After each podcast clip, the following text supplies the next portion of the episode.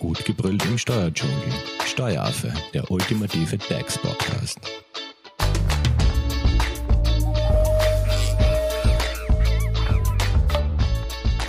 Hallo und herzlich willkommen beim Steueraffen. Die Beendigung von Dienstverhältnissen. Dieses Thema hat uns jetzt schon seit zwei Teilen begleitet. Im ersten Teil haben wir ja gemeinsam mit unserer Expertin Jessica Garmani-Hofer über die Probezeit und über befristete Dienstverhältnisse gesprochen. Im zweiten Teil gab es nähere Informationen zum Thema Kündigung und über die einvernehmliche Auflösung. Und jetzt im dritten Teil geht es eigentlich darum, wenn Dienstverhältnisse vorzeitig beendet werden. Wie gesagt, zu Gast im Studio ist Jessica Garmani-Hofer. Sie ist Arbeitsrechtsexpertin bei der Hofer-Leitinger Steuerberatung. Hallo Jessica. Hallo Simone. Was versteht man eigentlich unter der vorzeitigen Beendigung eines Dienstverhältnisses? Genau, da versteht man darunter, dass ein Dienstverhältnis ohne die Einhaltung ähm, einer Frist aufgelöst wird und meistens steht eben auch ein bestimmter Grund, sage ich jetzt einmal, dahinter.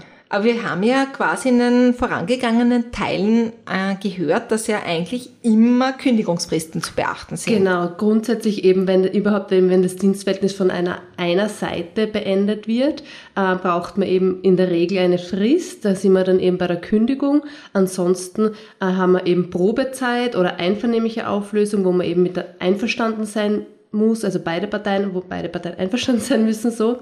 Mhm. Ähm, und das ist eben bei der vorzeitigen Beendigung nicht so. Da haltet man eben keine Frist ein.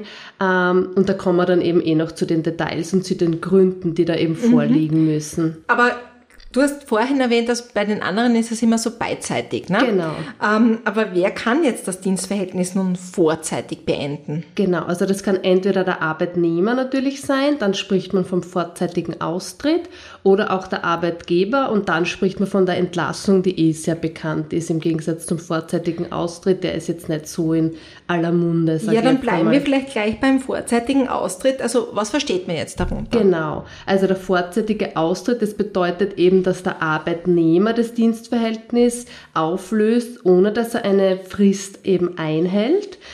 Und äh, Meistens, wie gesagt, steht eben ein bestimmter Grund dahinter. Dann spricht man eben vom berechtigten vorzeitigen Austritt. Äh, wenn kein im Gesetz genannter Grund vorliegt, spricht man eben vom unberechtigt vorzeitigen Austritt. Und gibt es da jetzt Unterschiede zwischen Angestellten und Arbeitern? Genau, da gibt es Unterschiede. Es sind einfach zwei Gesetze. In dem im Angestelltengesetz sind eben die Austrittsgründe für die Angestellten äh, geregelt und in der Gewerbeordnung die Austrittsgründe für die Arbeiter. Die decken sich aber dann auch teilweise teilweise wieder. Dann Jessica, bleiben wir vielleicht ganz kurz bei den Gründen. Also was könnten jetzt so Gründe für einen berechtigten Austritt sein? Genau, das ist eben zum Beispiel, äh, wenn der Arbeitgeber äh, Vertragsbestimmungen verletzt, wenn der Arbeitgeber verweigert, Schutz, äh, den, das Leben des Mitarbeiters zu schützen oder Tätlichkeiten, Verletzungen äh, und Ehrverletzungen des Arbeitnehmers oder was gibt's noch? Ähm, Vorenthaltung des gebührenden Entgelts, genau, das kommt auch relativ häufig vor. Das sind eben wirklich äh, Gründe, die im Gesetz stehen. Und eben, wenn so ein Grund vorliegt, dann hat eben der Arbeitnehmer das Recht, eben vorzeitig auszutreten aus dem Dienstverhältnis. Und da muss man dann auch noch einmal unterscheiden, ob dem Arbeitgeber da ein Verschulden mhm. zukommt oder nicht. Und da kommen wir dann bei den Konsequenzen dann noch einmal dazu, weil dann einfach unterschiedliche Rechtsfolgen daran geknüpft sind. Wenn eben zum Beispiel der Arbeitgeber das Entgelt dem Mitarbeiter vorenthält und der daraufhin austritt, dann trifft er den Arbeitgeber zum Beispiel eben ein Verschulden daran. Mhm. Und wenn jetzt da kein im Gesetz genannter Grund vorliegt? Genau, dann ist eben dieser unberechtigt vorzeitige Austritt und da kommen wir eben auch dann dazu, was da wiederum die Konsequenzen sind. Das hat eben auf der Entgeltebene natürlich dann eben andere äh, Konsequenzen, als wenn der Mitarbeiter berechtigt austritt. Gut, und welche Konsequenzen wären das jetzt zum Beispiel für so einen unberechtigten Austritt? Ja, eben da ähm, ist insbesondere jetzt auch wahrscheinlich gemeint dieser Schadenersatzanspruch. Ähm, genau, also wenn der Arbeitnehmer oder die Arbeitnehmerin einfach der Arbeit fern bleibt, ohne dass es da jetzt einen Grund gibt. Genau. Dann hat eben der Arbeitgeber grundsätzlich einen Anspruch eben, dass er einen Schadenersatz geltend macht, aber nur dann, wenn eben tatsächlich auch ein Schaden eingetreten ist. Das könnte beispielsweise sein, dass der eine Personalabrechnerin eben kurz bevor die Abrechnung zum Beispiel fällig ist, eben unberechtigt vorzeitig austritt und der Arbeitgeber muss dann diese Abrechnung an den Steuerberater auslagern. Das ist dann entsprechend teurer. Dann kann er zum Beispiel eben Schadenersatzansprüche geltend machen. Nicht unter diese Schadenersatzansprüche fallen zum Beispiel äh, Kosten für ein Stelleninserat oder eben überhaupt, dass man einen neuen Mitarbeiter suchen muss. Das würde nicht darunter mhm. fallen. Also wir haben jetzt einmal kurz über die Ansprüche des Arbeitgebers oder der Arbeitgeberin gesprochen, aber welche Ansprüche hat jetzt der Arbeitnehmer oder die Arbeitnehmerin bei einem vorzeitigen Austritt? Ja, da muss man eben dann diese drei Varianten quasi voneinander unterscheiden. Ist es jetzt ein berechtigter vorzeitiger Austritt, der aber vom Arbeitgeber auch verschuldet ist, wie vorher eben dieses mhm. Beispiel mhm. mit dem Entgelt Vorenthalt? Ist es ein berechtigter Austritt, wo der Arbeitgeber quasi nichts dafür kann? Oder ist es eben ein unberechtigter Austritt, wo der Arbeitnehmer eben keinen Grund hat, der eben im Gesetz steht, dass er eben vorzeitig ausgetreten ist? Da hat man dann laufendes Entgelt, auf das hat man immer Anspruch, egal mhm. welche Varianten vorliegen. Sonderzahlungen grundsätzlich auch. Da gibt es dann nur beim unberechtigten Austritt in manchen Arbeiterkollektivverträgen die Regelung, dass die Sonderzahlungen nicht zustehen. Bei der Urlaubsersatzleistung ist es so, dass die beim berechtigt vorzeitigen Austritt immer zusteht, beim unberechtigten nicht. Das gleiche gilt für die Abfertigung alt. Und eine Besonderheit gibt es dann noch für den berechtigt vorzeitigen Austritt, äh, wo eben ein Verschulden dahinter steht. Da hat der Arbeitnehmer zusätzlich dann noch Anspruch auf eine Kündigungsentschädigung. Du bist auf der Suche nach einem Steuerberater? Dann bist du bei Hofer Leidinger Steuerberatung gut aufgehoben. Nutze jetzt die Möglichkeit eines kostenlosen Erstgesprächs. Denkbar machbar. Mehr dazu unter www.hoferleidinger.at. So, kommen wir zurück. Wir sind nach wie vor beim, bei der Beendigung von Dienstverhältnissen.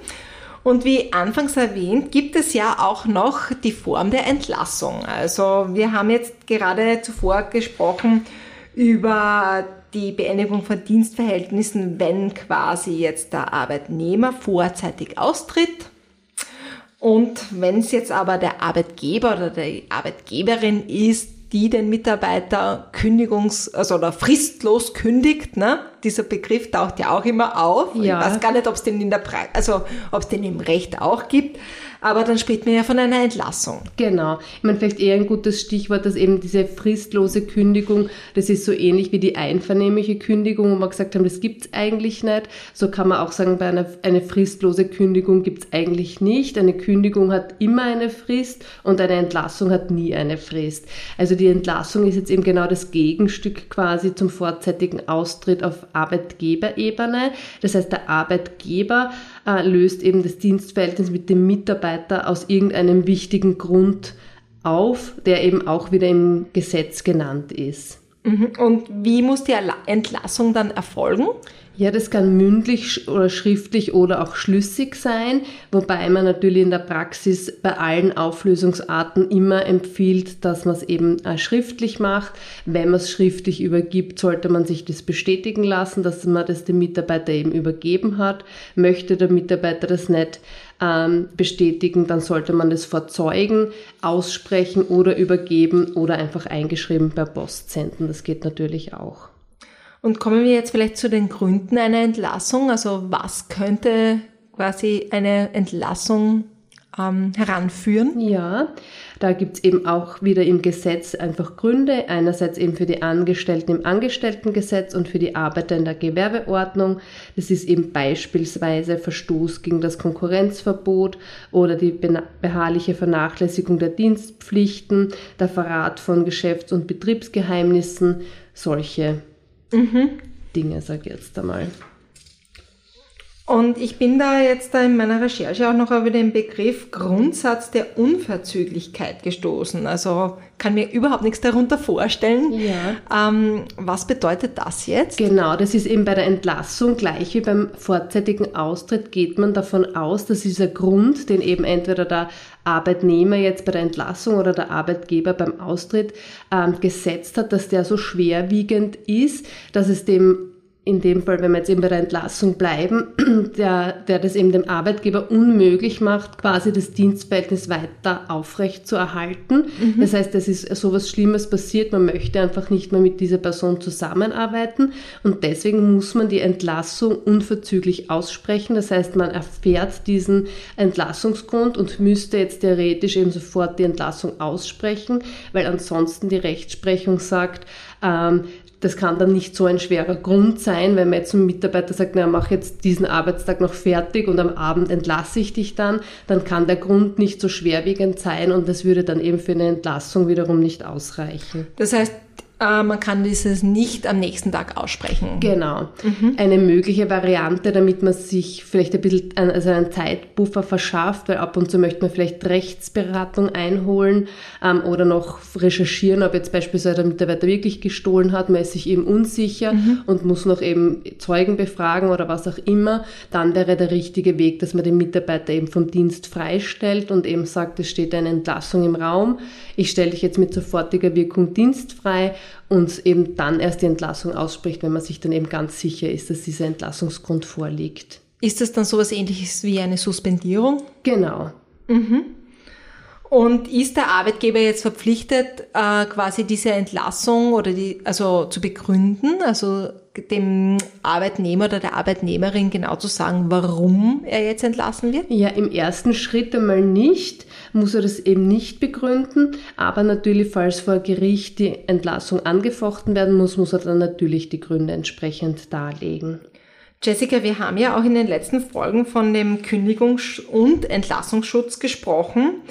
Ähm, was hat es jetzt bei der Entlassung damit aus sich? Also welchen Schutz gibt es da oder gibt es überhaupt einen? Genau, das Schutz? ist eben eigentlich eben das Gleiche, wie wir eben in der vorherigen Folge besprochen haben, dass diese, dieser geschützte Personenkreis eben, da haben wir genannt, eben die schwangeren Arbeitnehmerinnen oder Arbeitnehmer und Arbeitnehmerinnen in Karenz, dass die eben nicht nur einen Kündigungsschutz, sondern auch einen Entlassungsschutz haben. Und das bedeutet eben, dass der Arbeitgeber die Entlassung nur aussprechen kann, wenn eben eben davor das Arbeits- und Sozialgericht zugestimmt hat. Okay, also auch wenn der, der Mitarbeiter beispielsweise gestohlen hat. Genau, oder? müsste mhm. man trotzdem. Die einzige Ausnahme, die es da gibt, ist, sind die begünstigt Behinderten, die haben einen Kündigungsschutz, aber keinen Entlassungsschutz. Okay. Und wir sind ja auch in den letzten Folgen immer über die Rolle des Betriebsrates gestolpert. Spielt jetzt der Betriebsrat bei der Entlassung auch eine Rolle? Also muss der auch wieder vorab informiert werden? Ja, äh, vorab nicht, aber er ist unverzüglich zu verständigen und wenn er das möchte, dann muss der Arbeitgeber sich mit ihm über die Entlassung beraten. Also da ist das Mitwirkungsrecht relativ gering. Mhm. Und ähm, wir haben ja gesagt, dass es bei dem vorzeitigen Austritt gewisse Ansprüche gibt. Ähm, Gibt es jetzt auch Ansprüche für den Arbeitnehmer oder für die Arbeitnehmerin, wenn er oder sie entlassen wurde? Ja, gibt es eben natürlich auch. Da muss man dann auch wieder unterscheiden, ist es eine berechtigte Entlassung, die vom Arbeitnehmer verschuldet worden ist? Ist es eine berechtigte Entlassung, die nicht verschuldet ist vom Arbeitnehmer. Das ist beispielsweise, wenn jemand entlassen wird, weil er unfähig wird, den Dienst weiterhin zu erbringen, weil er beispielsweise sehr lange im Krankenstand ist. Das wäre mhm. ein Fall für eine berechtigte Entlassung, wo der Arbeitnehmer aber sozusagen nichts dafür kann. Und als dritte Gruppe wieder die unberechtigte Entlassung. Und da ist es wieder ähnlich wie bei den Varianten wie beim vorzeitigen Austritt, dass das laufende Entgelt immer zusteht, die Sonderzahlungen grundsätzlich auch, außer der Kollektivvertrag regelt was anderes, die Urlaubsersatzleistung steht auch immer zu. Ähm, die Abfertigung alt bekommt man nicht, wenn man eben äh, berechtigt entlassen wird, bekommt man aber schon, wenn man berechtigt entlassen wird, aber ohne Verschulden und bei der unberechtigten Entlassung auch. Und zusätzlich hat der Mitarbeiter, wenn er unberechtigt ähm, entlassen wird, auch einen Anspruch auf Kündigungsentschädigung.